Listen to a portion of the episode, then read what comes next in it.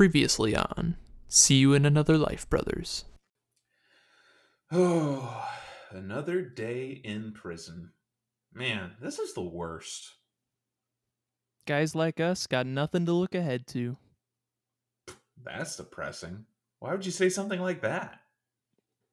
It's from Of Mice and Men. Don't you read? Uh, no.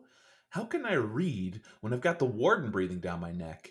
He just keeps dropping apples and making me pick them up. And he's only taken like a bite out of most of them. Who does that? Well, yeah, you never ought to drink water when it ain't running. What are you talking about? It's from Of Mice and Men. Don't you read? Would you quit doing that? Can't you see we're at the mercy of a cruel, sadistic warden who's only interested in manipulating us and turning our loved ones against us and making us pick up all these apples? So many apples. It's just like heaven. Everybody wants a little piece of land. I read plenty of books out here. Nobody ever gets to heaven. Nobody gets no land. It's just in their head. They're all the time talking about it, but it's just in their head. Bro, that was that was beautiful. Where on earth did you come up with something like that? Oh wait. It's from Of Mice and Men. Don't you read? I gotcha. That's it. I'm breaking out. It's every man for himself.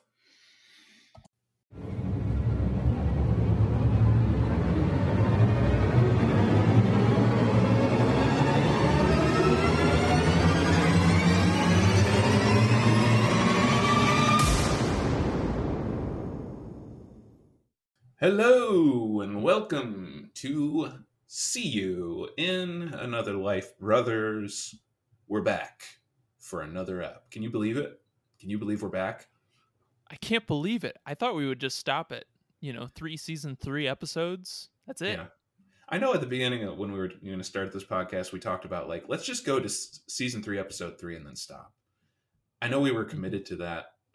And we we kind of made a pact like you know it's, we're gonna feel like going past that but i feel like further instructions is just the perfect ending spot Mm-hmm, mm-hmm. i know we're kind of going back on our word and our pact that we made but you know i feel like i feel like we made the right decision I I yeah, I think it's now I think it is the right decision. Initially, I was just so captivated at the idea of you know, ending the show with Desmond looking off into the ocean. Yes. Perfect.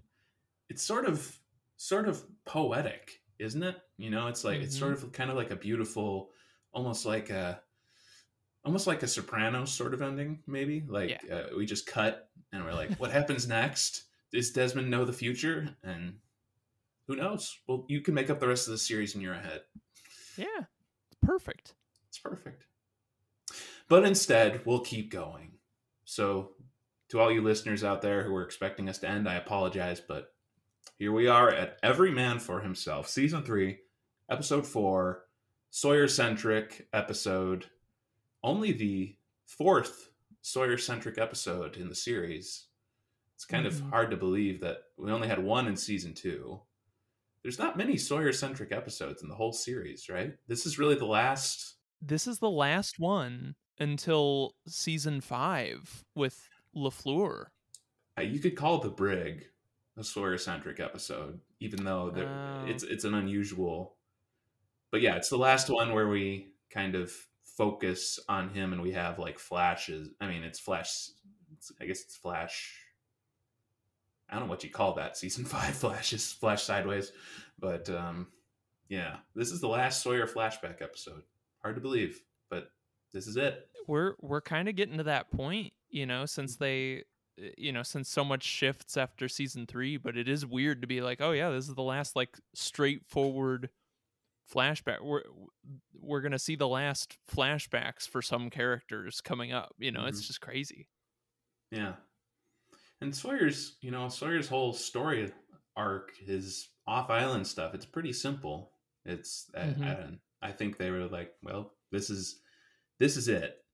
This is the last story we have to tell of him. And I think it's a very, it, on the surface, it looks very cut and dry. and it is about you know every man for himself, and Sawyer's a loner, and he's you know commenting on that and saying, Sawyer, you you still need people. But on, in another way, I think it, it's really kind of exploring what who who Sawyer is and and the Sawyer persona and kind of giving us like it gave me an epiphany as I'm watching the episode about of all things the nicknames that he he makes ah. like this the, the significance of the way Sawyer talks and even the line every man for himself is sort of like mm-hmm. a, a, defense mechanism is the way I wrote it down mm-hmm. um and I, I like that I'm like oh, it, it kind of unlocks the, it makes you understand the character more as I'm watching through. So I don't know if you had the same. What did you think of this episode as you were watching I, it? Yeah, it's interesting because I, I feel like the flashback in particular does mm-hmm. feel kind of straightforward, like you were saying. Yeah. You know, it doesn't. Uh, even though there's it's like a twist ending kind of sort of thing. Um, we've come to expect that from Sawyer flashback episodes. You know. Yes. Um, but I think it's it is a really uh powerful episode as far as what we learn about Sawyer's past in this one. You know, the fact that he has a daughter, you know, yes. stuff like that. Yes. Like I I had forgotten there there are certain parts of this episode that I I immediately think of when I think of the title of it. Mm-hmm. Um may, mainly really the stuff on the island him him getting punched and and the whole heart rate monitor thing yes um and there is so much other stuff in this episode that is so interesting oh yeah um yeah and i i think it's kind of a i i really didn't i'd forgotten mostly about most of this episode and i really really liked it um revisiting it so yeah, it's one of those for me when I think about season three. It always kind of gets lost in like the shuffle of you know, there's big like tentpole moments in the series, like mm-hmm. uh, the, mm-hmm. the the premiere obviously, and then I do because that's the that's kind of the cliffhanger, and then you come back with not in Portland, and it flashes, and and you remember the later ones, Man from Tallahassee, and, and ones that are like these are the ones that you're like, oh man. Yeah. Man for himself is sort of like uh, eh, it's in there but I feel like it's it's underrated probably in in my mind uh, mm-hmm. after watching it. Not my favorite, not my least favorite, probably in the middle of the pack, but toward the front, toward you know more toward the better episodes of the season. I think at the end it'll be so. Yep. So let's uh let's dive into this thing, shall we? Uh, flashback stuff. Now, let's start there. Um, as you're saying, uh, kind of a straightforward arc here. Sawyer's in prison. We you forget that Sawyer went to prison, like we were talking about at the end of last week's episode. Sawyer went to prison. Yeah. Oh, yeah. Who? Do, all right. Crazy. Um, I guess it makes sense though because I mean he did uh, take a lot of money from uh, Cassidy and uh, just run off with it. So yep. you can't just you can't just do that. At this point in the series, would we have known like, does he mention that he went to prison at some other point? Like, I, I don't know if I remember that. Did they bring it up in the in I never when uh, he and Kate are playing that? Never been to prison? I don't think so. That's the one scene I was like, maybe they yeah. did, but I I really don't. I really don't remember. But it either way, it's it's kind of a cool thing to be just suddenly, oh, we're in prison for a flashback. That's crazy. Mm-hmm. Yeah, and I like how it begins with uh, them, you know, boxing and uh, Sawyer just punching the crap out of that guy. And then they're still friends afterwards. Like, you hit me. We're joking. He just he decked you, man. Crazy. then he calls him old, and it's just old, like yeah. pour salt on the wound. That guy's got the roughest deal of any flashback character, probably in the whole series, other than I don't know. There's other ones that I can't think of right now, but yeah just getting called old and getting punched in the face. And that's his whole arc on Lost. This guy. Never see him again. That's it. That's, that's all he came to do. But the line that he says that I don't I can't I couldn't let it go, even though it's kind of just like I'm like, there's something to problem is I was following your hands, not your eyes. Yeah. When they're walking down the, the stairs there. And I'm like, oh, what, what's that? What's there's something to that, and and the only thing I could, as I'm thinking about it in the context of the episode, you know, following your hands is sort of that's what Sawyer gets everyone to do as the con man. He's like, Mhm. you're you're following my hands, but if you ever looked him in the eyes, you'd realize, you know, there's actually a person still beneath there, and and there's a weakness. Um, Mm. But Sawyer manages to get people to always look at the hands and not the eyes. I think that's what why they put that in there, or maybe it's just a Mhm. throwaway line that they're, you know, they have to say something as they're walking down the stairs. I do I do like the idea of it being kind of connected to like it, that's just who Sawyer is. That's so many of his stories is like where we watch the things he's doing Mm-hmm. um and then the rug gets pulled out from under us because in his head he was working out you know he was playing chess while we're playing checkers you know Yes. um he he's he's figuring out uh several moves ahead um and we've been busy just watching um his hands at work um yes. yeah that's a that's a really cool connection i hadn't even thought of it i, I thought of it just as a throwaway line Yeah, I'm- I couldn't let it go. I'm like, there's there's a reason to That put is that in there. Um, but then this next moment where they they're they introduce Munson also getting the crap kicked out of him, um, and uh, the line where once again this inmate character he says, and I've always I've always overlooked this until like the last time I watched it. He says, "If your buddy the warden."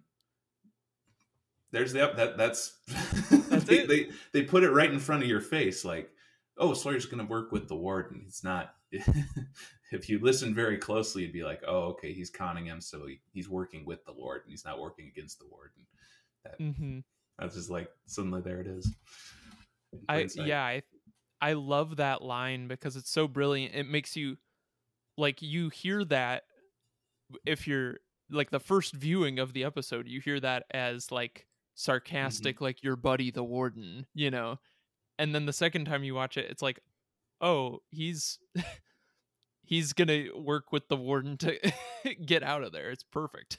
hmm And the fact that the warden, as he's standing up there, he's look he's not looking over at Munson. He's looking.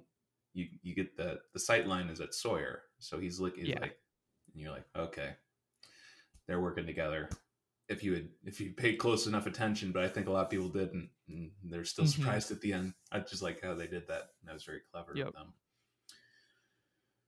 So Sawyer and the warden working together, and it makes these next scenes, the next scene with him and Munson, a little more fascinating to watch. Sawyer at work, you get you really get to understand how he's pulling the wool over Munson's eyes by trying to, you know, make him slowly make Munson think it was his idea to get him to move the money. Basically, that's that's the con.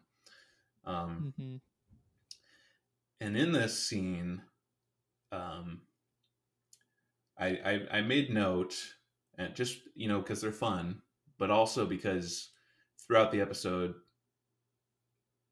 the nicknames uh make appearances again and again he calls munson two nicknames in the span of two minutes Yeah. Murgatroyd and Costanza. And the point I want to make about nicknames, and I feel like it goes throughout this episode as I'm watching closely, I'm like, Sawyer uses nicknames to distance himself from the people he's taking advantage of, basically. Hmm. It's like that's the defense mechanism. He, he he can't if he called them by their own name, if he called anyone by their own name, it would make it a lot harder to be Sawyer. That's Mm. why he he's named himself Sawyer because it's just he's he it's a defense mechanism. Um, so he's calling he's calling Munson Murgatroyd. He's calling him Costanza, which are. Costanza in particular. That might make my top Sawyer nicknames Yeah, um, me too. of the season. But still, I like how they play it. it. It's very intentional. Like they're like he needs to distance himself from these people. Mm-hmm. Yeah, I think that's a really good good point. Something I'd never really thought about. The fact that yeah, he he he doesn't allow himself to be close to people to be personally acquainted enough um to really call them by name, but instead just yeah, and and it also builds up his his demeanor of being like a not so serious guy, being a mean guy. Like he he likes to even distance himself in being not liked by people, you know, Mhm. by by calling people nicknames or you know just uh uh even sometimes things that are kind of demeaning, you know, Yeah. um to to make himself uh dislikable uh in in their eyes and and that creates creates an even bigger barrier too so Yeah, for sure. Makes it easy for him to be Sawyer because it's like, Yeah. that's just who he is. yep And then the fact that he tells um, Munson, he says, the warden will reach out to your wife, use her against you, textbook con. Like, he's telling him straight up, like, this is how I'm going to con you, but I'm going to make you think the warden's doing. it's just so, it's, he's playing chess while we're all playing checkers. Um, mm-hmm. it's brilliant it's it's honestly one of those things where it's like it's not a complicated con at all because no, because it's so easy to do because all he has to do is tell him he has to make the warden a bad guy and the warden controls everything you know uh, so all he has to do is say the warden will do this and then tell the warden do this that's what he's expecting you to do and he'll panic you know and hmm and he'll trust me because i predicted it you know it's it's such an easy easy sort of con uh when you realize what he's doing yeah. And he's also bringing his wife into it, kind of mm-hmm. and that's the especially on the island sawyer he takes advantage of people who have care about he, like munson cares about his wife and the the idea of her turning against him also makes him emotional which makes him vulnerable and sawyer knows that that's he's going to be too distracted by that to see you'll never see me coming um, Yeah. yeah So the warden plays into it too, plays his part with the that guy who plays the warden, just perfectly cast, sort of just this Yeah. big imposing dude who's just super serious, and you're like easy for Munson to be probably intimidated by him and not like him, especially when he says, "I don't think I can extend your stay forward. All it takes is one call. One call." Yeah, well done, warden. You played your role beautifully. And he even just uh, he he walked up with that apple that he took like two bites out of and threw it on the floor. It was like it was a prop he was just carrying around. That's the worst part of this episode. Just the fact that he Wasteful. throws away a perfectly good apple that's only got like two bites taken out of it. I mean, I know you're going to play the schnook warden, but come on. Just throwing away a perfectly good apple. Terrible. That's how you know he's a villain. Horrible. You know, women died in this episode, and that's the worst part. Wait a second. I gotta get my priorities straight here. Wait a yeah. Wait a I second. have to reevaluate some stuff. oh man. But anyway, yeah. So it, the the trap is set perfectly, and it's furthered when in the next scene in the flashbacks when Sawyer's sitting there in the the you know when people are coming to meet and Munson's sitting there. I love how he just you know kind of smirks at him, con- continuing to drive it home because yep, there's his wife turning on him. Everything's Mhm. going according to plan, and everything would go fine in this scene for Sawyer. He'd be fine with everything, except something he did not expect. Uh, just this this thrown into the works is it's fascinating to watch this scene. Fascinating to watch how Sawyer responds to it. Um, Cassidy coming back from the long con, showing him the picture, saying, "This is your daughter." Mm-hmm. And what is Sawyer's response? What do you want? Mm-hmm. It, Sawyer, his first instinct is suspicion. His first instinct is, oh, she's going to use this against me, is what I feel like it's ultimately what that's what he's thinking there, right when she does this, and so he can't. He's he's still he's got to distance himself from this too, because he can't let her have this leverage on him, someone he actually cares about. So yeah. that's that's a key word to the episode, I think. Care. Um, Mhm. And so he distances himself by saying, She's a baby. She ain't mine. I ain't got no daughter. Which, by the way, means that he's got a daughter. It's a double Oh, the double negative. What? What? Freudian slip much? Ah. anyway. I I think you're totally right and uh as you're as you were talking about the whole like name uh uh nicknames thing made me think about how um how revealing it is that at the beginning of this scene you know she says hello Sawyer and he's like it's James Ford. Like I know that you know Yes. that uh because you you got it right when you press charges that whole thing. Um the fact that he corrects her and says like it's my name like you actually know my real name um why didn't you say it? That sort of thing um that coupled with the fact that he's even sitting down with her um i think when when she's the one who pressed charges and everything and is the Mhm. reason that he's there i think does reveal like uh and remind us of the fact that like he actually really did care about her Yes. Yes. um she actually matters to him um which is really really tragic for the situation they're in um and then i think this scene to me is a guy who uh comes in uh and is being more vulnerable than he has been um in a long time you know like he's in prison and he's going by Sawyer and stuff and then he says his real name with her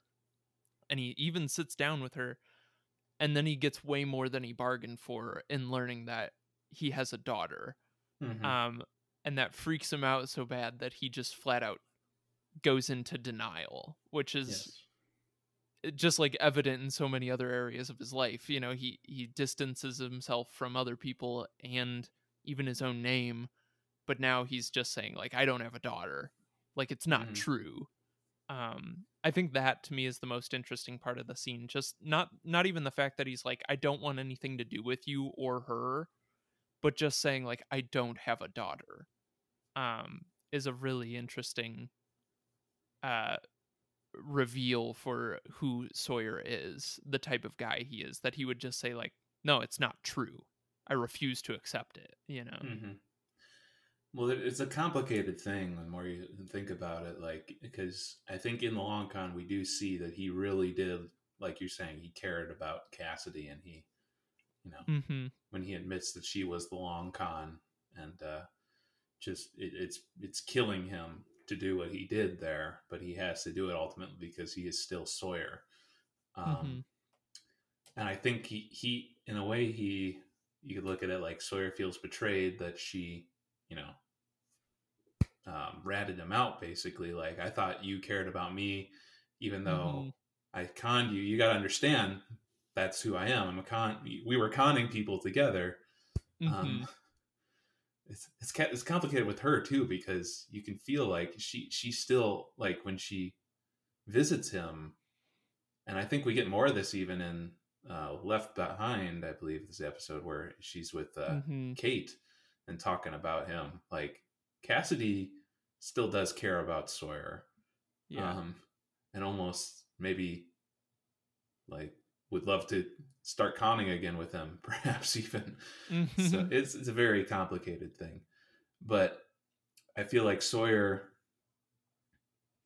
feels like his perspective was validated when she when she ratted him out like and it, it goes right into the next scene where he says to munson that's why you never get attached because when they care that's when they can come at you. That's the line of the episode to me. That's Mm.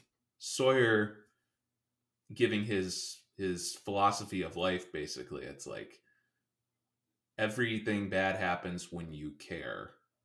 Um and i think when you broaden your perspective on that line and you realize it, it all goes back to like any good character like batman to his parents dying.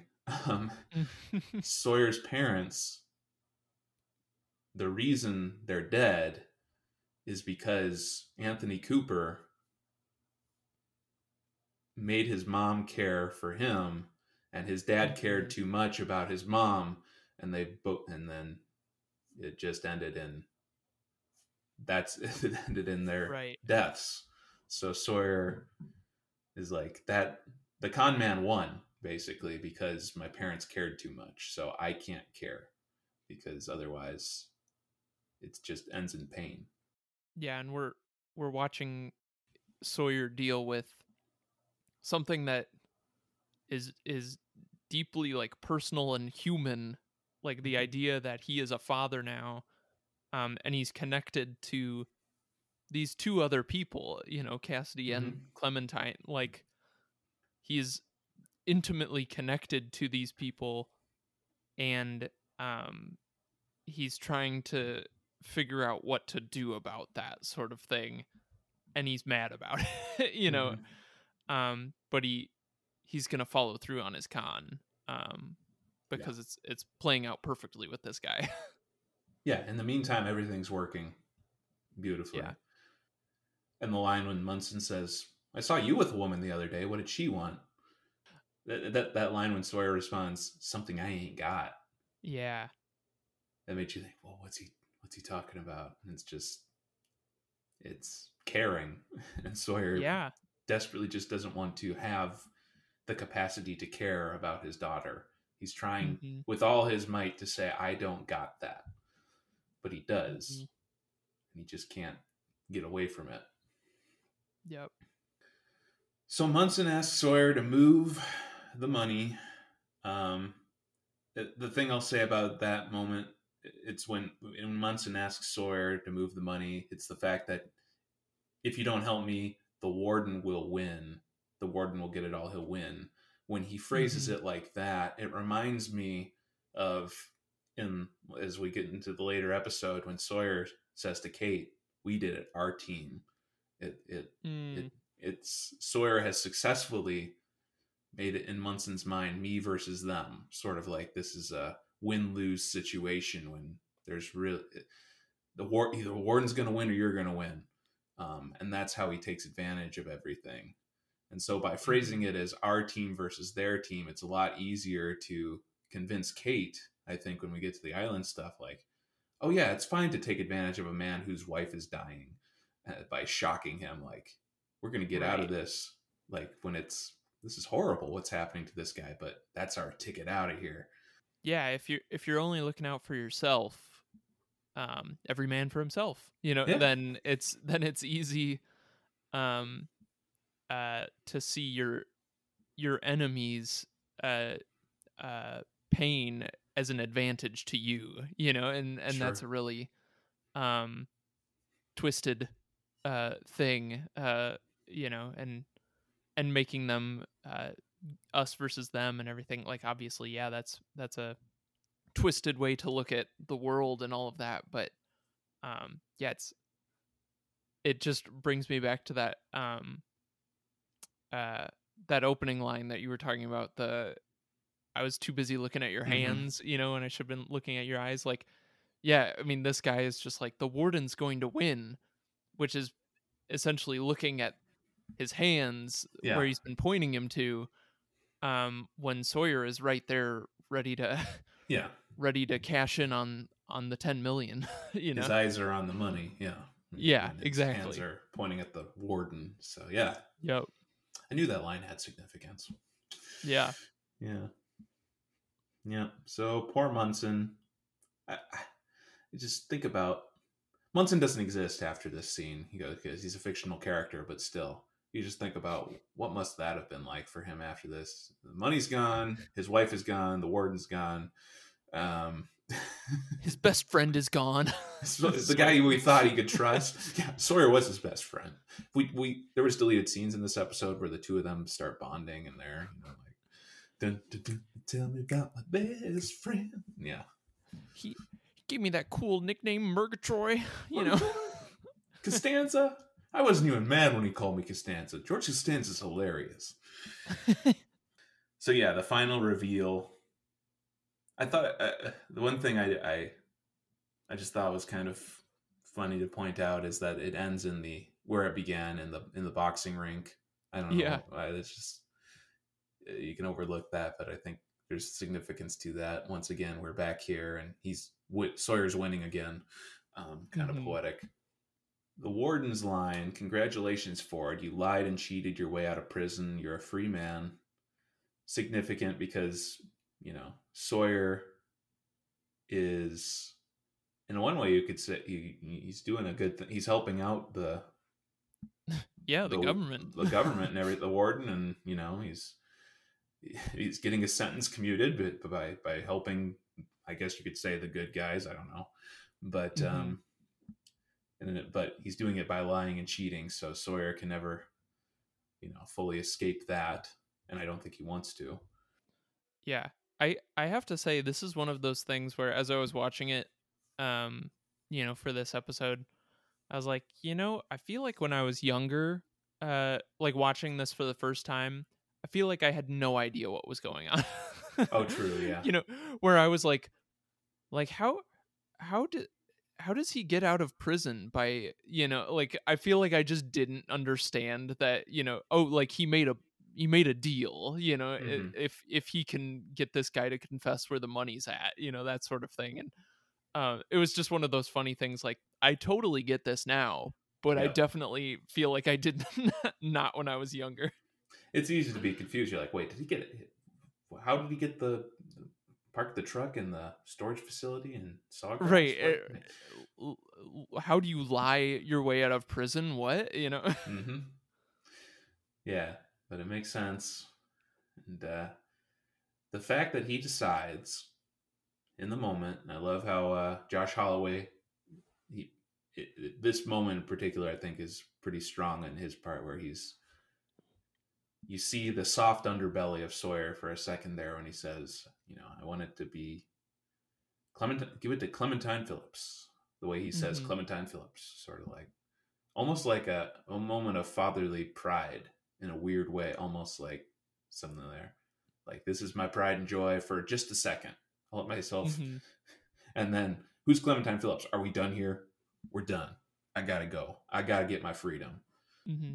It's it's one of those moments. I yeah, I really like. I really like the way he delivers that line where where he says her name. Um, it almost makes me think of like. I I wonder if, you know, he's. i- This is something that hasn't been a reality to him yet because he hasn't admitted it out loud that he has a daughter. You know, um, and so for him to say there, like her full name, Clementine Phillips, uh, is kind of to admit um, that she's real. She's out there, you know. Mhm. Uh, like uh, up until then, he said, "I don't have a daughter," you know that that whole thing, and now he openly says, "I want this money to go to her, Clementine Phillips," and I I just think that's kind of a I don't know, like. You mentioning the nicknames is making me notice all of the usages of names the in this real episode, names, which is really cool. They are few Um, and far between, but he does. Yeah, he says Yeah. Kate at one point, and he says Clementine Mm. Phillips, and those are the two most vulnerable moments I think of the episode. So Yeah. um, I love that. yeah, and he, he admits that she's real to him, but he does Mhm. he he refuses to let himself be real to her by saying, "I don't." There's no way she finds out who the money is from. Yeah. Cutting himself off that way.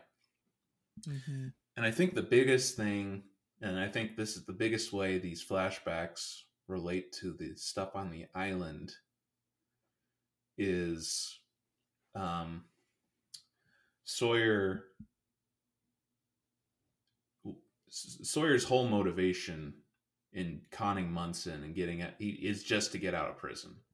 He does Mhm. obviously. I mean, it is a sacrifice for him to give up all that money, but I don't think he ever wanted them. I he just wanted to get out. Yeah. He wanted to leave. He wanted his freedom. Um, he was presented with an alternative option by Cassidy by saying you could stay in Mm. prison and write letters to your daughter and become a Mm. father. But instead, he chooses to say, No, I'll be a father to her by just throwing money at her and then going the opposite direction. Um, yeah, that's interesting. and I think it relates to the island because you know Sawyer is very concerned about getting free at all costs on the island. When I think at the end when Ben is talking to him, it's oh, it's a fascinating thing. Like, are you better off in your cage, perhaps? So, are you better off being trapped, but yet having an opportunity to Mhm. actually care about someone else? That's really interesting. That remaining in the cage, but but almost like staying where you are, but growing as a person. you know, in a way, or like being being vulnerable, opening up to someone else. Yeah. Um, as opposed to being free, but by yourself. Mhm. Um, yeah, I hadn't thought about that connection to what's going on on on the island. That's pretty cool. That's the point of freedom. Yeah. If you Yeah, if you ain't got no one to, you know, a man goes get Yeah. sick if he ain't got nobody. Um, That's such a good. Oh my gosh, I I Yeah. love that line in the context of that scene, but I hadn't even thought Mhm. about in the flashback. That's so cool. Uh, yeah, I want to talk a lot about Ben Linus in this episode because there's a lot there, and Yes. that that scene especially at the end when with within the context of the episode and Ben Linus almost being a wise figure is really interesting. yes. So, but anyway, uh, did you have anything else with these flashbacks? I, I think I think that's it for me. We we've pointed out the things I wanted to point out, like the the apple prop and uh, Costanza as as my favorite nickname of the episode, and yeah, we've made our priorities clear that the apple is the thing we're most concerned about. So I had to point it out. that apple, man, the apple got bruised. Now we can't eat it. Come on. apple. But anyway, so we will talk next about the island stuff. But before we get to that, let's take a commercial break for all of our commercials, our many, many, Mhm. many commercials. Got to make Um, that green. Yeah, I apologize for all these commercials. It's like four full minutes, but uh, we'll be back with uh yes, we'll be back with more See You in the Life Brothers after this. Hey, welcome back to See You in the Life Brothers. I don't know why I'm suddenly very. Uh... hey guys, Welcome back. I don't know why that really just got me. hey. oh, it's like I'm caught off guard or something. I'm just like, I'm trying to figure out what energy to bring to this. And she's like, hey. So it's uh, See You in the Life Brothers, and uh, we're back. So that's great. It's like you just walked into a room of a party and saw that there was a microphone there. Hey. oh, oh, hey, microphone. That's cool. I guess we'll just do a podcast now. Uh, I guess we'll talk about Every Man for Himself, uh, season three, episode four, and uh, we're here. Might as well. Might So- as well. So, uh, James, uh, James uh, Sawyer Ford, uh, he's trapped in a in a cage, and uh, you know, coming up with all sorts of great nicknames, like we've already established these uh, things to distance himself from people. And I love how the island uh, narrative of the episode begins with one of his best, Chinatown uh, looking a little stuff sound a little stuffy there chinatown is just a, a great uh, reference and um, perfect and it's just it, it starts it off on the right note where you're like okay he's just toying with danny again and again pickett just to get him more and more pissed you can tell sawyer it's working in his head he's like i gotta just keep pissing this guy off to get him off of his game Yeah. because our time is going to come where we can use it to our advantage. Little did he know it would happen right then and there, like the key to it all. Poor Danny. This is one of the the one episode where you really feel for the guy and you Yeah. you under you really understand him um, at his Mhm. core here because he goes through some stuff. Yeah.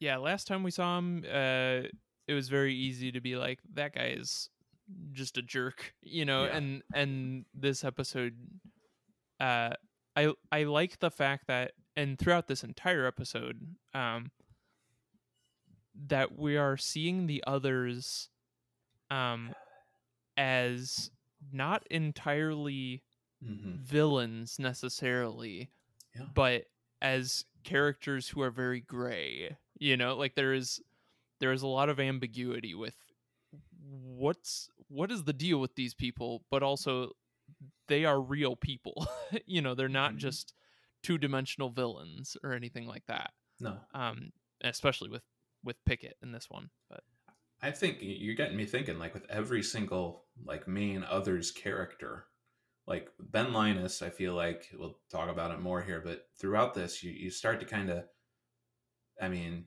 you don't, you never fully understand Ben, but you can kind of Yeah. see. There's moments where you're like, oh, that was al- almost a human moment for him. Um, With Juliet, definitely with her and Jack and that whole thing, where you Mhm. see her vulnerable side with Tom, even like Tom, who's expressing frustration about I don't like when he's talking about like our comms are down and everything, and then and they also they also bring in clothes and stuff for Sawyer and Yeah. Kate to, and you're like, well, that was okay, that interesting. Like they didn't have Yeah. to do that, but they let them clean themselves up. And then with Pickett, like he's the very the, the most dramatic one of it all. Like he's a guy who just loves his wife. You're like, I understand. Like these others are are real people, and it just makes it once again like we were talking about in the last episode with these two, with Sawyer and Kate, when they're kind of sounding like Bonnie and Clyde. Like we're gonna get out. We're we're we're planning our escape. They're almost sound. They're sounding like the bad guys, sort of. Sawyer, Mhm. like the ultimate sort of cold, distant. We did it. Our team. Like that's Yeah. That's the most. That's the closest he comes to being like irredeemable, right there. You're like, oh Yeah. wow, oh wow, Sawyer. But he's doing it because he has to distance the team thing as well. It's like I have to distance myself because freedom is the most important thing. These people deserve it. Mhm. We got to get out of here, Kate. We did it, our team. and I, I like I like that moment because both of them we see where they're both at as far as um you know kind of kind of the state of their souls almost because Yes. Sawyer is like um he's smiling at this horrible injury that this woman has um because it's us versus them and Kate is horrified that he Mhm. would be smiling Yes. you know like and she wants she wants to get out of there just as much as he does you know but she um she isn't losing her like morality like her sense of you know that's that's still another human being that sort of thing. Mhm. um but sawyer just sees somehow that's their ticket out of there. Um that's something for him to work with. He sees it and it's explained in the next scene where he's where well when he's saying that's broken nose man's girl.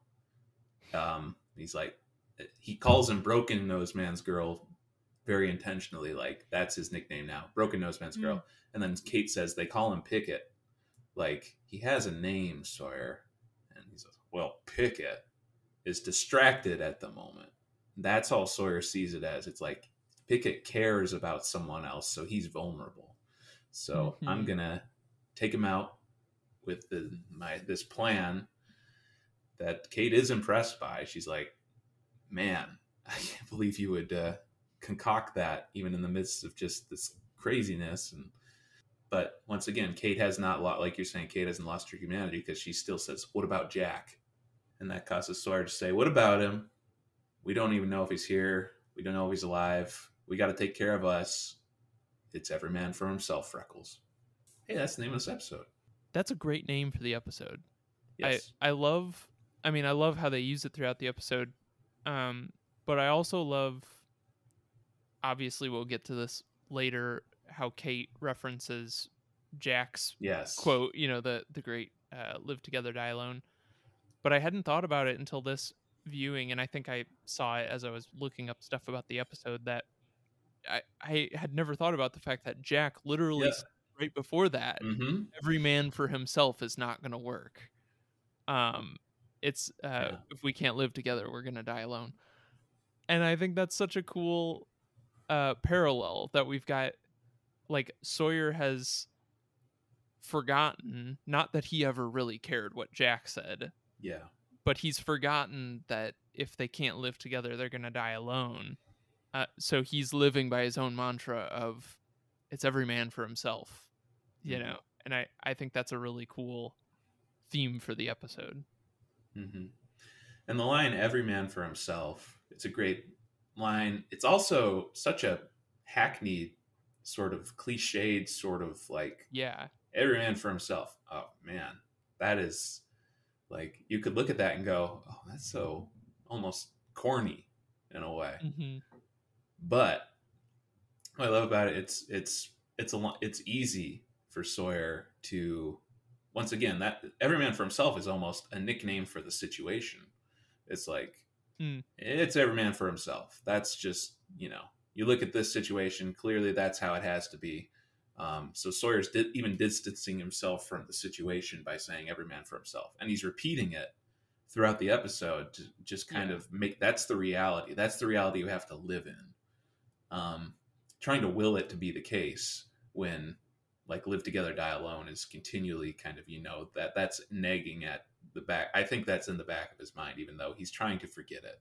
It's Yeah. like if we can't live together you are going to be alone. You're, you're you're trying to be alone but you're going to die alone. So he's willing to leave jack behind just as he's willing to you know cut off his daughter and you know con munson and all this stuff. It's just that's how it's got to be for him to continue to be sawyer. Yeah. And I feel like the, the every man for himself line, yeah, is almost like a, like you were saying, like it, it's almost a statement of fact of like Yes. this is this is just the way things are. Like it is every man for himself you know? Um and so that we just have to deal with it so. Yep. These are the harsh facts and it can't be any other way. Or can it so that brings us to the next scene with ben showing up. Just to take a step back for a second here and when you think about the fact that ben linus i i, I hadn't watched this episode in a while and i remembered that ben did this to sawyer but i forgot that it's after colleen comes through and colleen's in critical condition and everything that's going on. Yeah. And ben linus still decides to continue on with his plan to con sawyer like that can't wait Mhm. and to me that i just ben linus like i said is a fascinating character in this episode because that points to the fact points to how selfish he is if you ask me Mhm. it's like he can't he needs his whole plan with jack to work and sawyer needs to be put in line for it to work because he can't have them Mhm. continually trying to escape and so he's just like i still got i got to get my surgery even though colleen's in critical condition. Even though as he says to tom it's like juliet's got it. It's like still he, he doesn't care all that much about colleen. It's it's pretty clear even though but it's complicated because later on he's clearly affected by her death but Yeah. just like the fact that he still goes through with it speaks volumes about kind of the selfishness of ben linus i feel like Yeah, that's so true. Like it Yeah, if you think about why does he do this to Sawyer to keep Sawyer in line so that he can use Sawyer and Kate um as like almost like hostages to make Mhm. sure that Jack will do the surgery. and yeah, so like that's totally selfish for him to be caring about making sure that works out while Colleen is dying Mhm. um yeah that that is a really interesting observation. I i also think this whole this whole scene to me as i was watching it this time the thing i was really thinking about was ben goes into this scene obviously knowing sawyer's plan you know Yeah. to to electrocute him. Like we we all know that we all know that he's watching him. Even though he knows it and even though like obviously he it, he doesn't get electrocuted and all of that stuff it is still such a bold move that Ben would still do this because Sawyer could have broken his arm. Yeah. He could have, you know, he could have still really hurt him. Mhm. You know, like that is such a gutsy move. Uh such a risky thing to do. Um but he goes through with it and it's like that is Ben Linus is kind of a wild character, you know. Ben Linus is a bad mother. You know, he's just one bad mother. You don't. It, this is the first instance we see of that stick, that retractable stick, because we see That's him use true. it again a few times. Where, like, when he whips out that stick, he is unbeatable. It's like there's something about it. Like he just takes out Sawyer, like completely takes him out of commission. Like, Mhm. like He's ruthless. Yeah. yes, kicks him in the face, all that. Ugh. Like, but yeah, Ben is when Ben's gonna do something, he's gonna do it. Yeah, and that brings us to that next scene where Sawyer wakes up. We find out that Ben hates needles. That's another detail that uh, is important to note. that that scene is so horrifyingly like comedic like where they're just like no no it has to go through the sternum it's like oh my gosh like that's horrible And it's clear that they've been trained to do. You know, it's like you guys got to pretend like you don't know what you're doing. We got to really Yeah. freak him out. Um, and that's just like he's he's making all of his minions, by the way, do all this. Meanwhile, Yeah. someone who they might care about, Colleen. I mean, they're they're a pretty tight knit group. The others, I mean, they're a community. So it's like he's still making them go through with all this. Um, it's it's tough to be another's henchman. I would think. Ben's not very uh, accommodating to situations. i assume they don't have a great hr department you know it's it seems like probably probably not good benefits they live in a pretty island but you know Yeah. But so they uh, stick the needle in Sawyer's chest. I'm glad we don't have to see that. Um, probably wasn't very pleasant. And then Sawyer wakes up. The line, if you want me dead, why don't you just shoot me and get it over with? And then Ben's response, because we're not killers, James.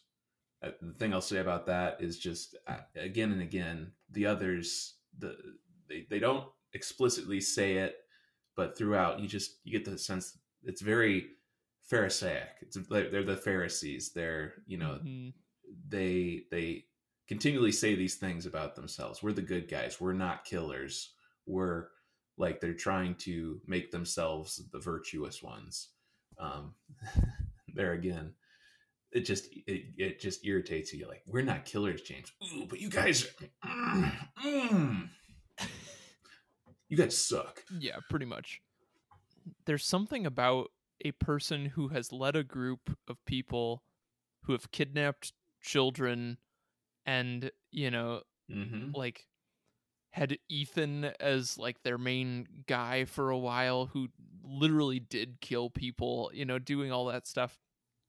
There's just something so unsettling about him just saying like cuz we're not killers, you know, like we're the good guys, that whole thing Yeah. when it's like uh, but we know that you're up to bad stuff like we just know it and Mhm. for him to you know it, it's another situation of a character just denying the truth but almost kind of daring you to to challenge him like we're not killers james and it's like but but you kind of are you know Mhm.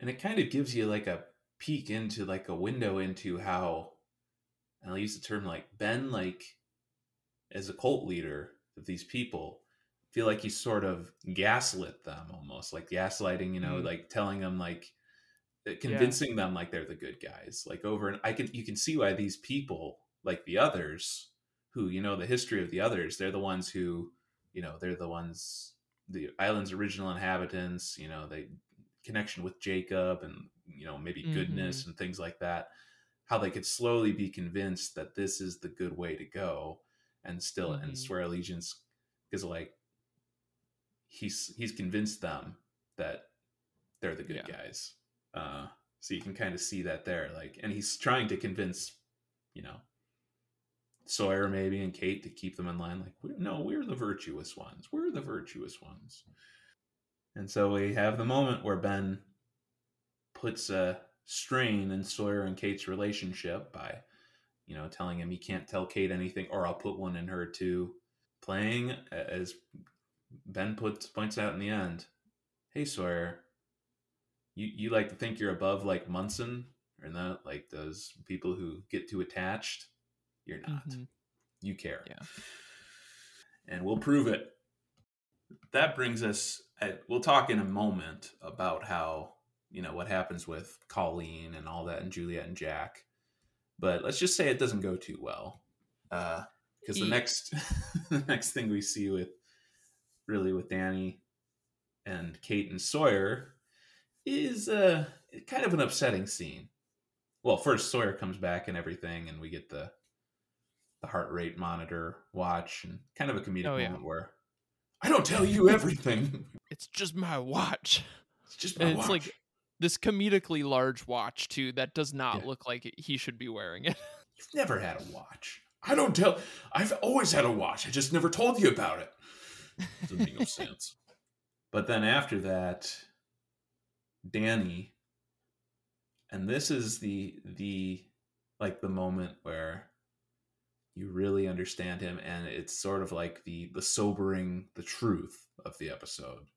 Like when he mm-hmm. comes out and takes out his fury on sawyer and his line do you love him? Do you love mm-hmm. him? repeated over and over again. Sort of like it's danny sort of screaming at the sky. He, he's he's danny is the enlightened one in the episode almost right here for a moment where he realizes how ridiculous this whole game is between like one side and the the others versus Sawyer and Kate and everything. He's like, let's cut the crap here. Do you love him? Because I loved her, and the fact that you know, I I just can't handle that, and the fact that you're callous toward that, I I hate that that you people would do this to my wife, basically. Um, mm-hmm. Um, and the fact that Kate finally says, "Yes, I love him," sort of like getting to the raw truth of it all. Like you guys care about each other, so mm-hmm. this whole game of one side versus the other is ridiculous. It's kind of how I see mm-hmm. the scene. Yeah, yeah. There's there's a few things about this scene that are so interesting, and like one of them is with Pickett. Like I wonder at this point does he know that Sawyer has the thing with his heart? You know, like does does he know what they did to him? Mm. Um because if not like I wonder if he went out there to pick a fight with him just to like, you know, just get angry, you know, with this mm-hmm. other guy, you know, or maybe even like get himself beaten up a little bit, you know, cuz he's just so oh, mad. Yeah. That mm-hmm. sort of thing. If he you know, but once Sawyer can't defend himself because otherwise his heart might explode, um, then he like throws him at the cage and just needs needs Kate to you know admit that they care about each other. The other thing about it that's so interesting to me is that he doesn't once you know once he hears that she loves him, hmm. Pickett, this villain this two-dimensional villain yes. stops beating him up. Mm-hmm. and he says put him back in the cage you know and you know like maybe one one explanation for that could be like like he knows the plan. He's not allowed to you know kill sawyer or anything. Mm-hmm. but at the same time like he just lost his wife. He might be beyond reason at that point. Yeah. you know he could still just like let loose on this guy but he chooses to let him live like to to relent at that point mm-hmm. and i think that just i just like the fact that they add some complexity to this guy who we just hate because he's he's a jerk you know um but we get to see him be a three-dimensional like an actual person um who is uh unbelievably grieved at this moment you know mm-hmm. um he's not just uh, not just a cardboard cutout like a, of a villain you know um, i just think that's cool when when we can feel some sort of empathy for for such an awful person you know in a show Yeah. We see the ugly, I think both sides see kind of the ugly underbelly of what's really going on there. Like with Piggy. Yeah. He's his heart's broken. He's just he's he's he's grief is like the ultimate form of like die alone sort of what do you do at that point? And then Pickett sees in Kate that same he he sees it reflected back at him. Like, yes, I love Mhm. him. Like Kate, even though she says later, I only said that so he'd stop hitting you. That's when the facade I think comes back up. But I think Yeah. she he sees that she's really sincere about it. And so that's when he relents and's like, We're we're not so different, you and I, basically. Um, between the two sides. Um, and I think that's that might be why he stops, but who knows? And the next scene with Kate and Sawyer, this is where the other point in the episode where we see the facade come down for Sawyer when Kate is, you know, she's getting out of the cage and she's coming to him and Mhm. He's like he he can't tell her but in a way he's he's telling her i can't be without you but yet at the same time i don't want you to suffer with me I just I thought it was such an interesting scene um because Kate is so freaked out about what's going on with Sawyer. You know, she says like whatever they did to you is scared you enough that Mhm. you're you're acting weird, you're lying and stuff. And that scares me you know so much. Uh, but it's interesting that she almost is trying to call his bluff by being like I'm going to climb out of my cage and I'm going to break you out, you know, and uh, but unless you tell me why we shouldn't do this, you know. Mhm. Um I just think that's like such a cool like Kate moment of her being like we're doing this thing, you know, unless you tell me why and um and he's not able to tell her, but she just uh you know eventually just like lets it go, but the line tell me the truth for once in your life that kate says Yeah. to sawyer. She wants him to be james. Finally just be james. Stop trying to put it at a distance the irony of course is that he in not telling her the truth is sort of like telling her the truth like that he really Right. truly does care about her so it's it's it's a complicated scene but Mhm. um if you really love me go is what sawyer sawyer's response showing he truly is like i just want you i want the best for you to get out of here and i'll stay in the cage maybe some growth there we see for a minute I also like the fact that uh, just thinking through it as we're talking about it, that he tells her like, if you really love me, you'd go, mm-hmm. and she says, I only said that to make him stop hitting you. But then she gets back in her cage and says, "Live together, die alone." Um, in contrast to him saying, "Every man for himself." So it's like she's saying, "I don't. I only said I loved you in order to uh, make him stop hitting you, but I'm not going to leave you behind." You know, and so eh, she's not going to admit she's going to put up some defenses and say like I I don't I'm not saying I love you, but I I won't abandon you. I'm going to we have to stick together. Like that's what that's how we're going to survive this thing if we stay together. Um so it's kind of cool that like even as he's pushing her away and he's probably a little bit hoping I think that she really does love him Mm-hmm. she does stay, but she doesn't admit to loving him. So it's it's kind of an interesting, yeah uh, messy situation between those two. Yeah, I feel like uh, her saying that uh, I only said that so he stopped hitting you is sort of like, okay, if you're gonna keep putting it at a distance, like Mm. you always have, always have done, and not telling the truth and just trying to be Sawyer, then I'm not gonna admit that I love you. Um, Mm-hmm. I'm gonna play the same game basically. I feel like we're gonna get we're finally going to break through that game. I think it's I do, and then Mm. I feel like there's some others after that. Once they get back to the the beach, it'll be fun to explore that a little bit more. This kind Yeah. of game they're playing between the two of them. But yeah, it, it, Kate in saying "live together, die alone" is sort of saying, "Yes, of course I love you, but you're being stupid, so I'm not going to say. I'm I'm just going to keep our keep us at a distance. Yet I'm still going to stay with you because I do care." Um, Yeah. they like each other, dang it, but it's just complicated. Yeah. Yeah. But Jaters for life, you know. Yeah, man.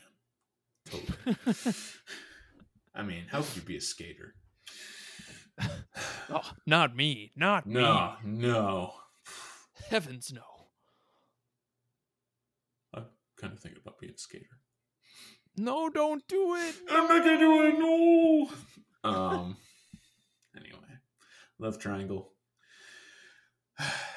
Let's say more left triangle talk for another day. For now, let's talk about Ben Linus.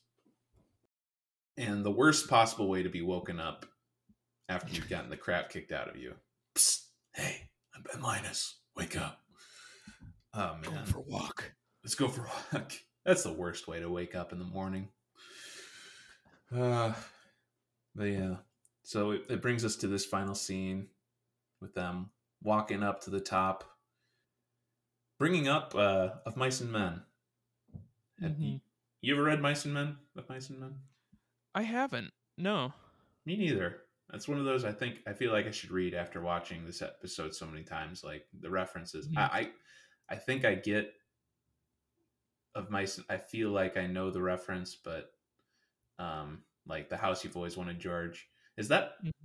like the we're gonna take you out to a nice field? I might be showing my ignorance here. Like Oh, it might be. I think don't that's it. Yeah. because uh, pop culture has played that out quite a few times. Like Stein, like I'm thinking of the the Key and Peele sketch with the hype man, where he takes him out to, and, and it ends with Steinbeck, y'all. Like at Mice and. I feel like that's. But anyway, I, I, might be. think sh- you're. I think you're right, but Yeah. I don't know. We'll see. people are screaming at their uh, phones or whatever they're listening on right now who've what read that book. But Our email is in the uh, show description somewhere. I think you can Send- let us know. please send us your complaints. Uh, we'll become more literate. But I like that, you know, he's seen in the flashbacks reading that book. Sawyer, you know, says, You're going to Yeah. take me up to the house you've always wanted, George. Um, thinking, as he puts it, is like, You're taking me up here to kill me, aren't you? Basically. Mhm. Um, and then Ben dropping the shocker of all shockers. We didn't put anything in your heart, James. The only thing we put inside of you was doubt. Oh, snap! Ben Linus con the con man? I remember. I don't know if. I don't know if it was during the episode, or I think it was maybe after the episode was done. What you know those little things you just remember about like the first time you watch about watch the show. I remember our dad saying, um, dad said something about how he was like, he was like, yeah, it that little like spot on Sawyer's chest, I was like, there's no way that they were supposed to believe that they did like surgery to put a a thing on him or whatever. Mhm. I remember him saying something about that because like when Sawyer pulls the bandage away, there's like Mhm. hardly anything on his chest at all, and he's like, "There's no way they put anything in his heart," you know? like, yeah.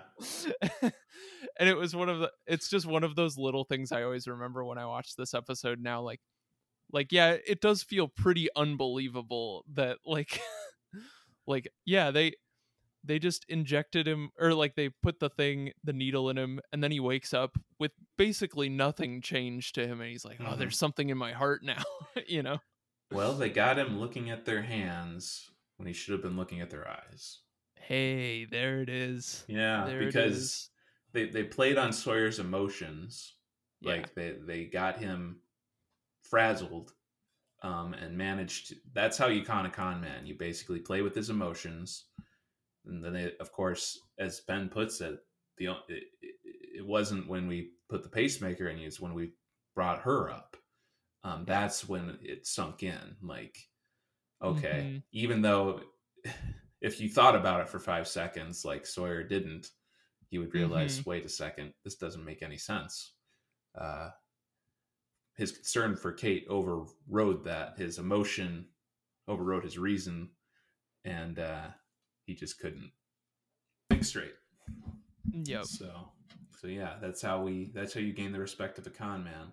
I will uh, just a quick note about this scene when they bring out the bunny. Like, see, the bunny's fine. How do I know it's the same bunny? I love that because later on we find out they're duplicating bunnies. just yeah. when you think about the whole series, like, yeah, that's probably not the same bunny. I think they did kill a bunny. I think, uh, Yeah. Probably. I also uh, we didn't really mention it, but um uh Michael Emerson's uh performance of just it's one of the most unsettling things Yeah, when hey. he pulls out that cage and then he starts shaking it and just saying like hippity hop, hippity hop, you know, like hop bunny. It's like that is so just creepy. like and then it like the fact that it passes out. It's just like what what are what are we doing here? Mhm. what is wrong with you people? And that other, yeah. Then there's a, uh, you notice it in the scene. There's the other's henchman standing behind him, kind of looking at this whole Uh-huh. thing, like he's thinking, "I don't get paid enough." I just had to witness. Where a did I man, go wrong? I witnessed a grown man just straight up kill a bunny in front of another grown man to ki- convince him that he has a pacemaker in his chest. How do I sleep at night? How do the others sleep at night? Most of the stuff they have to witness. So, yeah, and that brings us to this final dialogue between the two of them where Sawyer says, You did this just to keep me in a cage. And he says, You know, it was only because of Kate. And these lines, like this, as we pointed out, Ben Linus is selfish. Ben Linus Mhm. is a cruel cult leader. He puts, he doesn't really care about his people all that much. Um, he's, he is a killer. These people are killers. But you work so hard to make her think you don't care, that you don't need her. But a guy goes nuts if he ain't got nobody. It don't make no difference who the guy is, as long as he's with you. I tell you, I tell you, a guy gets too lonely and he gets sick. The way he delivers that, lat, he gets sick in such Yeah. a brilliant Michael Emerson way. Like, it's so crazy that I feel like Ben Linus in this moment Mhm. is he trying to rehabilitate Sawyer by in a way by keeping him in this cage? I feel like he's saying that, but he doesn't really. He, he obviously his ultimate me, uh, motivation is selfish, Mhm. but I feel like just the two of them in this moment, Ben Linus is trying to help Sawyer to see that you may be stuck in your cage, but you can you can actually let those walls down in prison and care about Kate and let her know that you care about her, Mhm. which he does later, as we'll see. yeah it's it's such a cool moment because even more than the the moment with pickett earlier this is one of those times where you're like we'll have to see later on uh i i, I don't remember all of lost so well but this feels like one of the most pure almost good moments for ben you know? Like he's still keeping this guy in a cage in order to get what he wants you know for for very selfish reasons he's imprisoning this guy. But he's also saying something very true and true in the way that live together die alone is like a truth of this show that like Yeah. everyone needs each other like he's basically saying the thing that we say all the time on this podcast where it's like the characters need to stick together like they need each other um and when they go off on their own every man for himself it doesn't work and ben kind of gets that here Yeah. and says it which is a really interesting moment. We get to see the like the ultimate antagonist at this point in the series basically say part of what the thesis of the show feels like it is sometimes. Mm-hmm.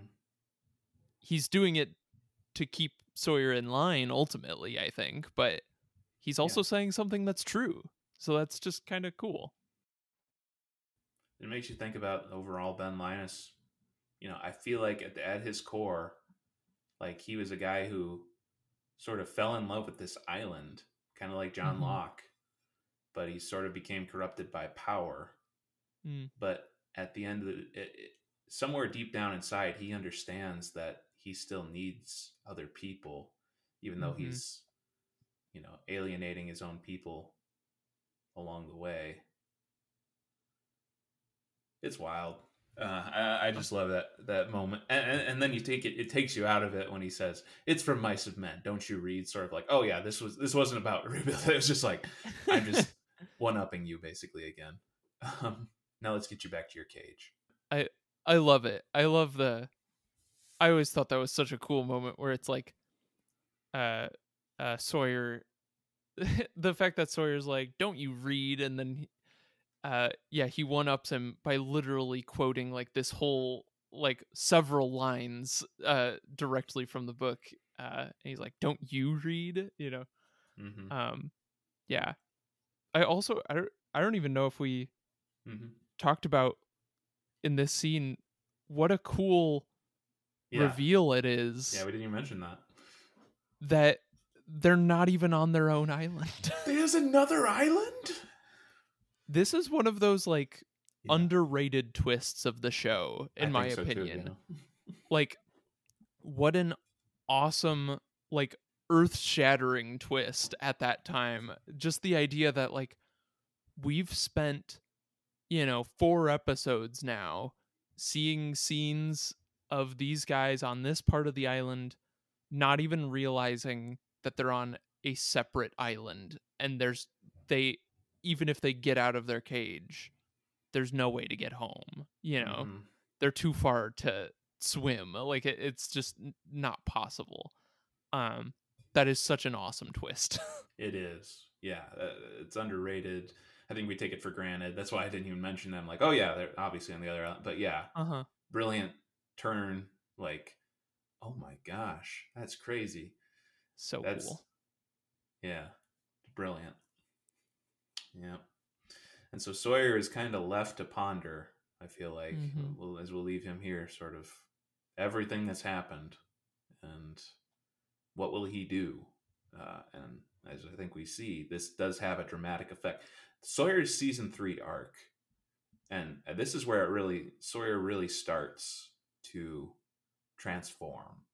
It starts here and it mm-hmm. kind of mm-hmm. reaches its pinnacle in five, in season five um, and I love what they do with him, especially in the brig when we get there.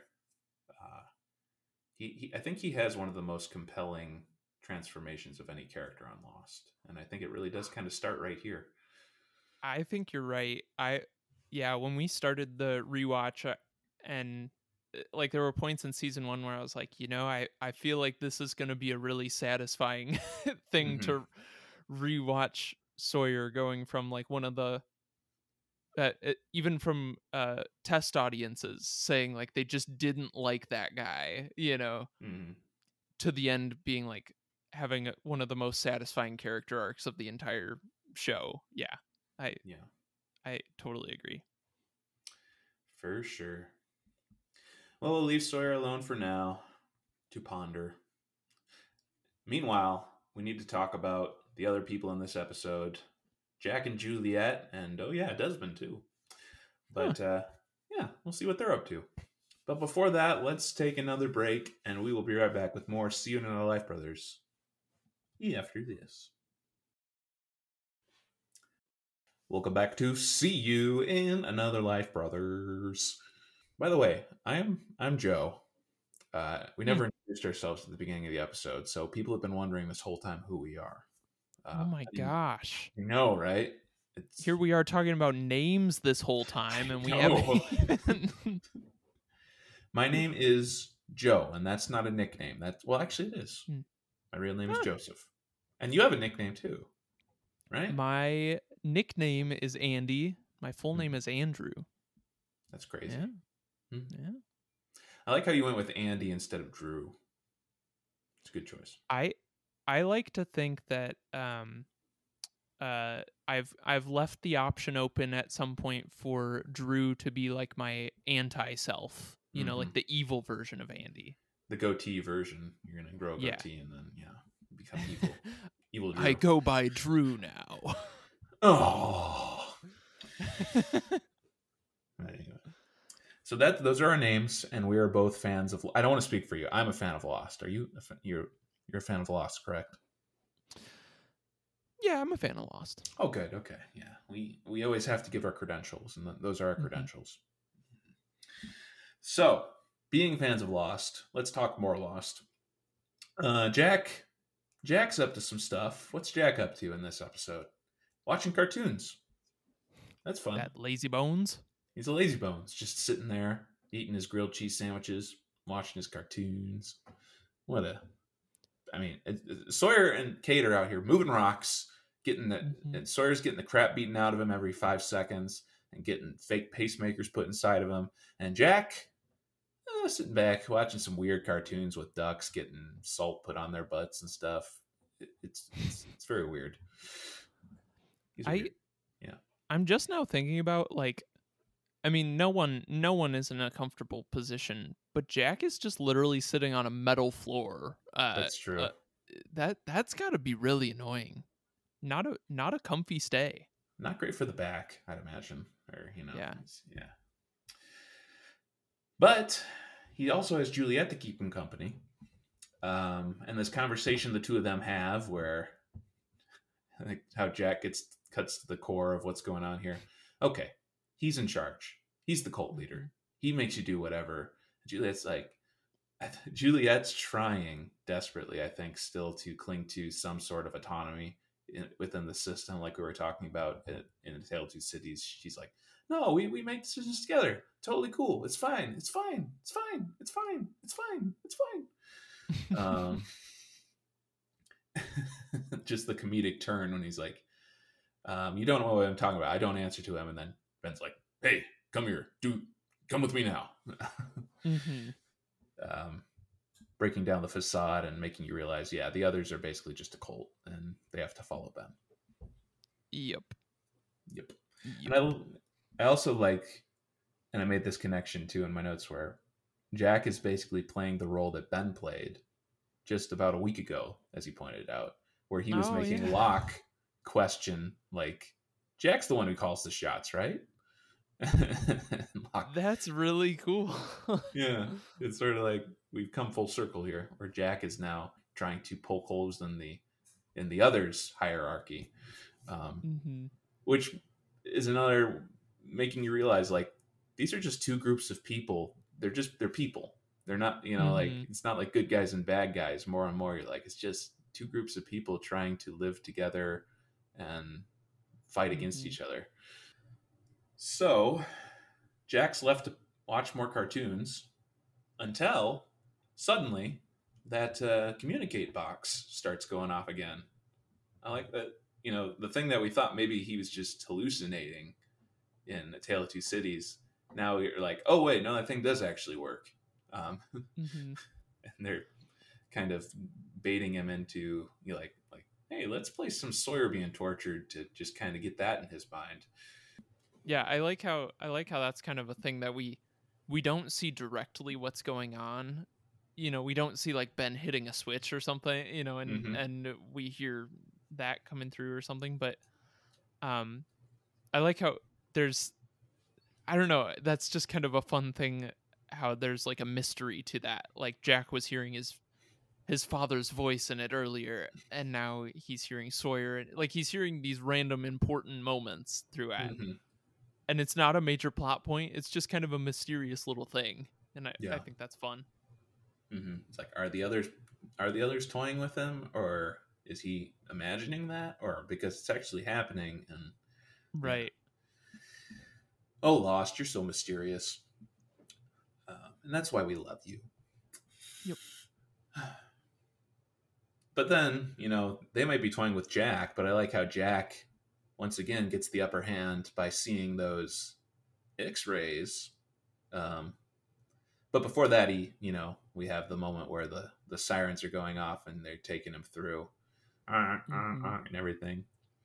Um, I forgot to mention that when we were talking about Sawyer, but the thing that has always struck me about that, maybe it struck you too, when Jack's going through, how Jay, Kate's calling out Jack, Jack, and Sawyer is calling out Doc, Doc, Oh, that's funny.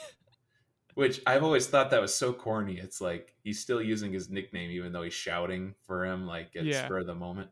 But in the context of this episode, I love it because even that, even in that moment, Sawyer is still Yeah. trying to put. He, he's shouting at him because Kate's shouting at him, but he's shouting Mhm. Doc because he still wants to keep himself distanced from Jack because he still wants to get out of there. Like Yeah. Doc, Doc, I, I really don't want to help Jack, but I'll pretend like it because I, I like Kate. That scene I've always thought um uh, I'm sure that that's Matthew Fox with a bag over his Oh, head, yeah. but I've always thought it would be funny if it wasn't. like it was just some some extra or like someone who was just like, "Hey, can I can I just put on his tank top and you know the, the sleeveless shirt he's been wearing and just walk through and look kind of clueless for a second? I think it's uh, Matthew Fox's stunt double. Um, Matthew Fox had it in his contract that he doesn't put burlap sacks over his head. It's it's dangerous for him, so he had a stunt double do that. Yeah, he's got a weird contract, Matthew Fox. Um, Very specific. very specific. No burlap sacks over my head. Oh, so that would mean that in, on on that dock there too, it was a stunt double every time they put a bag over his head. Um, the uh actually what they did is um because you see clearly it's Matthew Fox but they they just CGI'd a bag over his everyone else it's real but that that a ton of the budget went into trying to make that bag look as real as possible.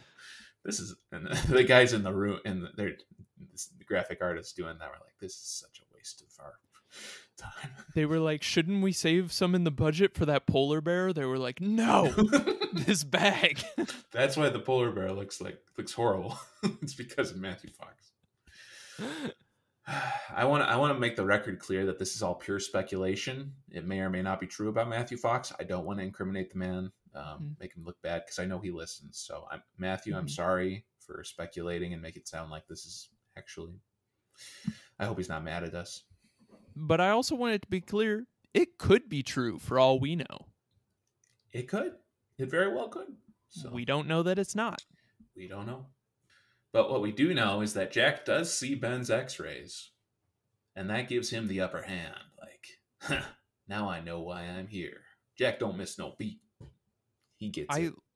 I love that moment. Like that is such a cool like in the heat of the moment as they're you know as Jack is getting ready to go into the surgery and everything and he glances over and sees those uh x-rays and Juliet says those aren't those aren't hers and everything.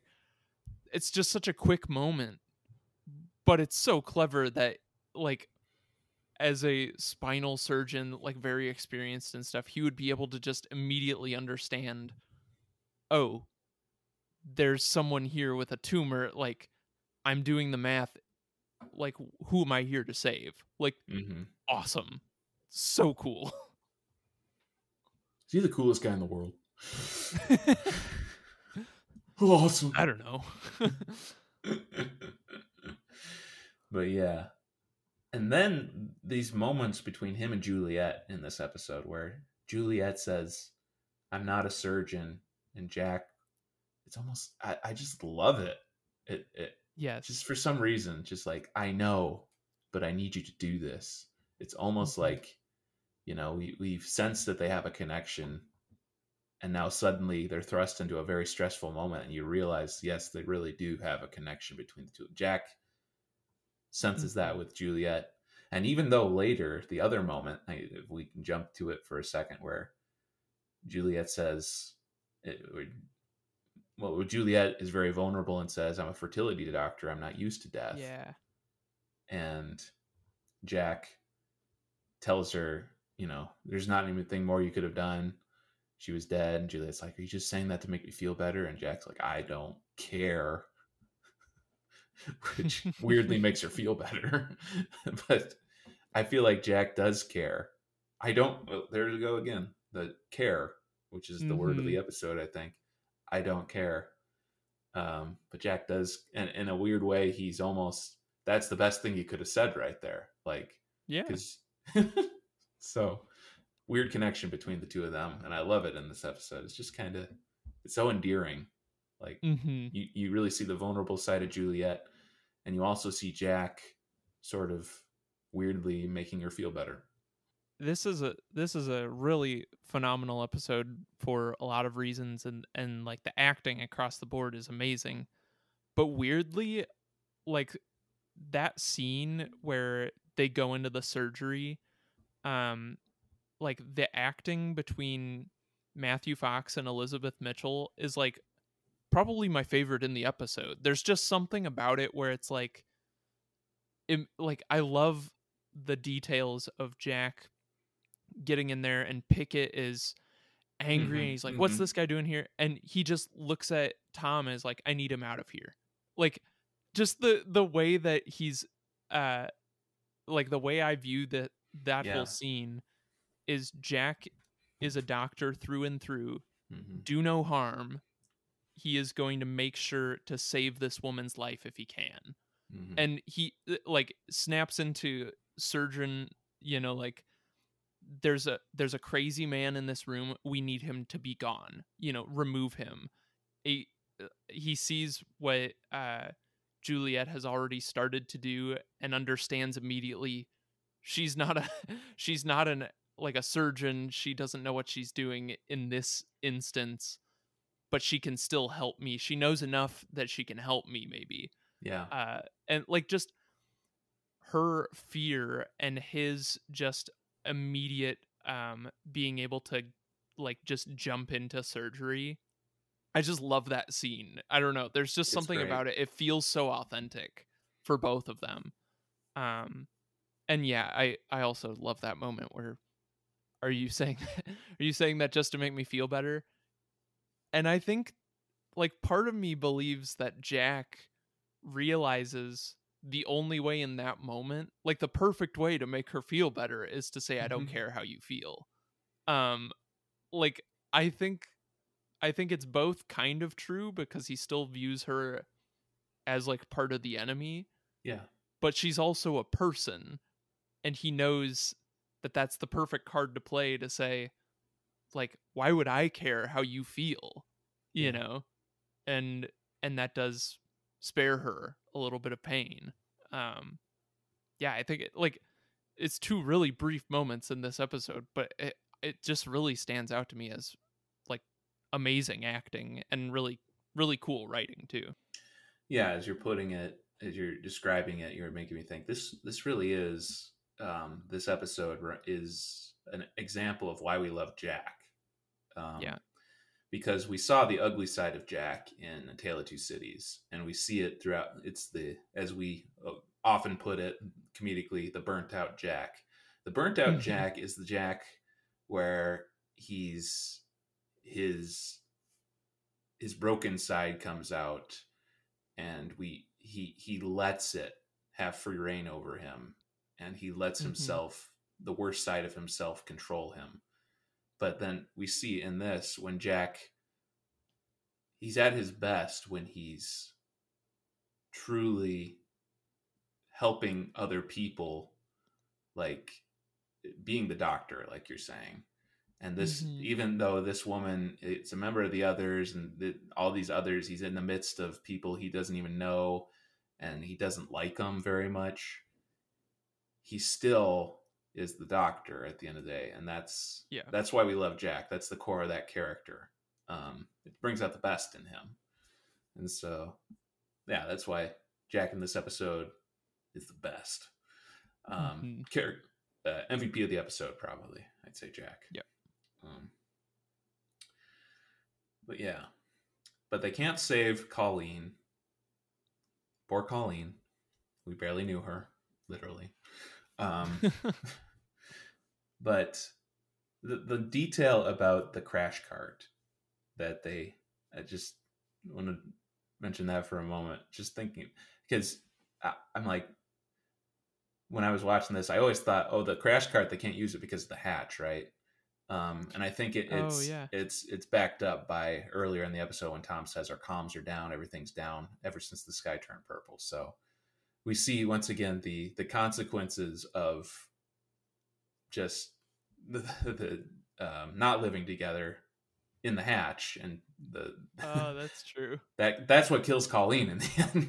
interestingly enough, um, So, Sun and Locke killed Colleen in a way.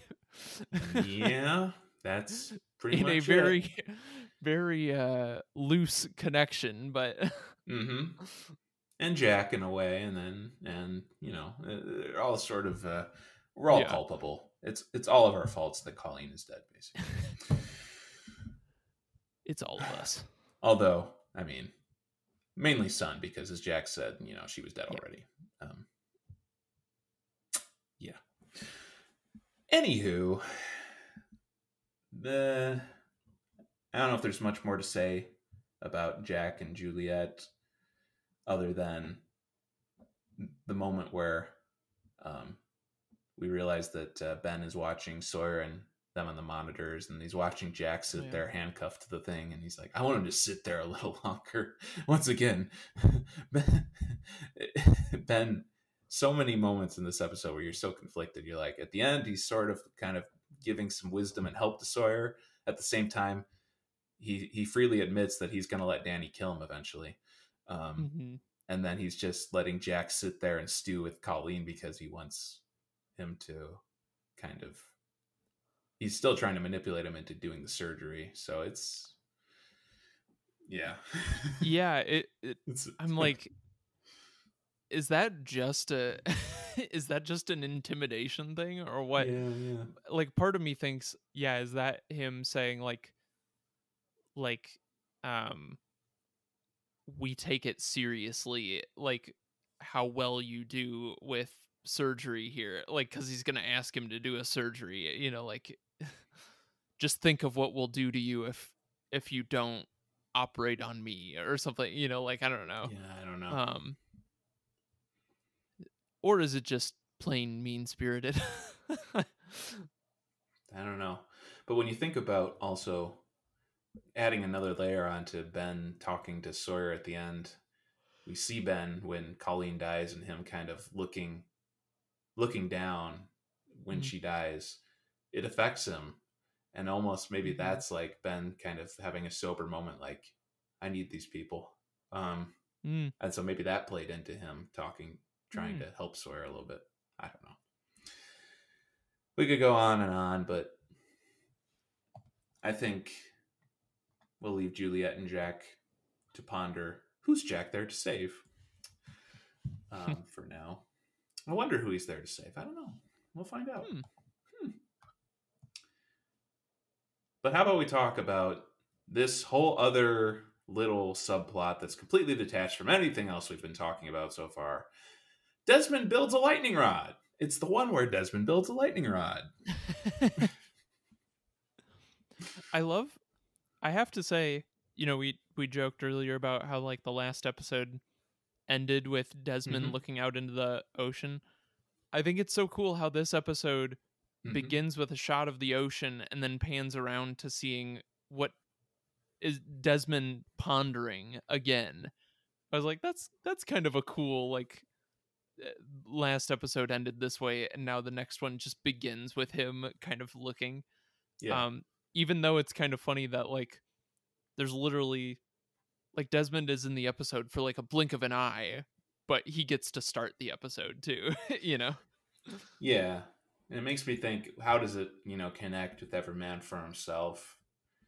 And I feel like as we, you know, Desmond's sitting there pondering, as we find out later, he's pondering the fact that he saw Charlie get struck by lightning and die, mm-hmm. and he knows this is coming. And he's Yeah. pondering, well, what do I do with this information?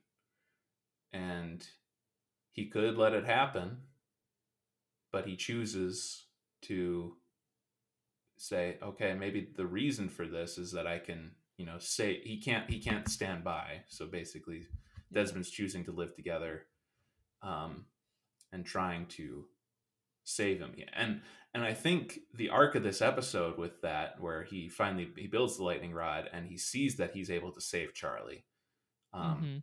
and we see the look on his face at the end there when he's he looks so happy about it, like I did that. He's like, that's what this is for. That's why I'm seeing the future, so I can save people. but as we find out later, that you know it's it's a little less happy than that. Um, yeah. but I think for a brief moment, Desmond feels like this gift is a blessing, um, and it's to help him to do good for other people. That and the only other thing I think I'll say about these few scenes we get with Desmond is that Paulo's the worst. Yeah. I was about to say they really I I love Lost and I love the writers. I just I feel like they it's funny because it's like a catch 22 like they in order to they've done such a good job about introducing new characters throughout the series otherwise you know like thinking Yeah. of how they introduced the whole tail section and made them interesting characters Sure. um, they did a great job introducing Nikki and Paulo. They're immediately very annoying characters, but the catch twenty two of it is that like they it would have it wouldn't have worked to introduce them and have us really grow attached to them Yeah. when their whole their whole storyline is supposed to end up with them dying like you know their one episode is ah, well, well we'll talk about that when we get to it but you know Well, yeah, it, it. I think we're supposed to hate that. We're supposed to not like them because Yeah. Paulo clearly in this brief moment with Desmond where he's golfing there, he's supposed to be the foil to Desmond's effort to live together. Where Mm-hmm. Desmond says, "Hurley said I could. You had the golf clubs," and then Paulo's line, "Hurley, huh? Does that mean you're off to save the day?" Kind of cynically, like you people are constantly trying to do good just take the, okay yeah take the whatever iron he says to take because i don't want to have to go try to find it when you die in the jungle. Basically like every man for himself. That's paulo. Um like and desmond yeah.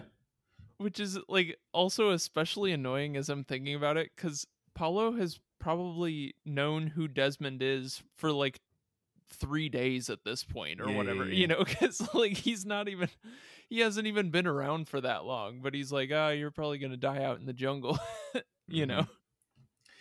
yeah hmm but once desmond playing the, the virtuous one in this morality play basically says all right brother i'll take it and i'll also give you some golf you know help you with your golf Super like friendly.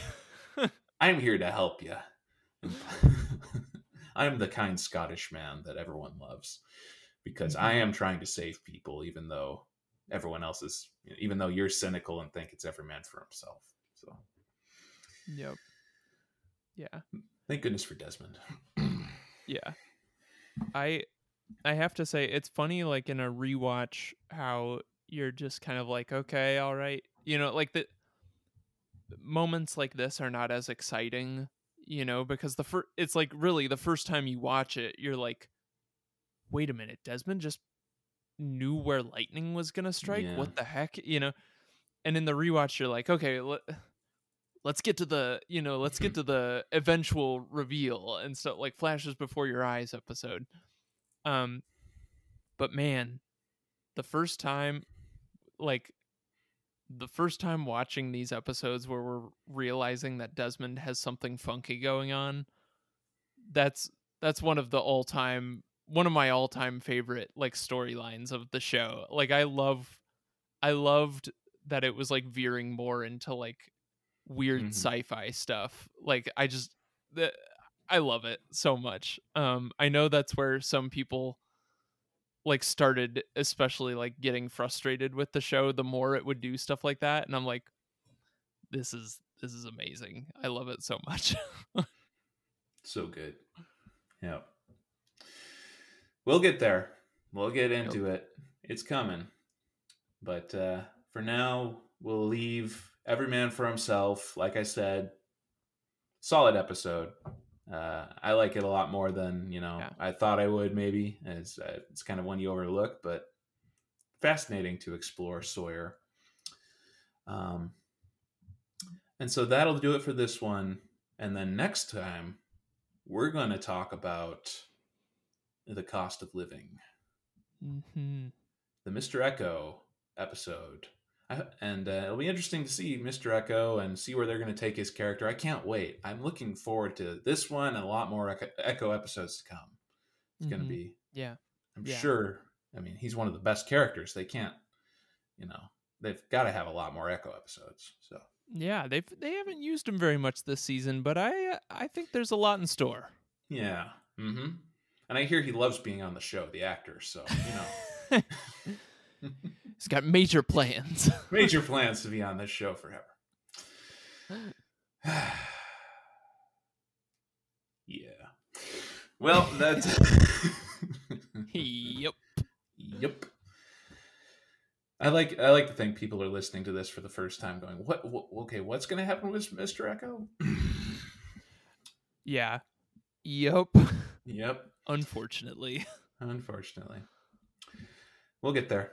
Uh, but for now, thanks uh, as always for talking Lost with me, bro. Always a good time. Yeah, thank you. And uh, thank you, everyone, for listening. And until next time, we will see you in another episode, Brothers. Bye. Bay.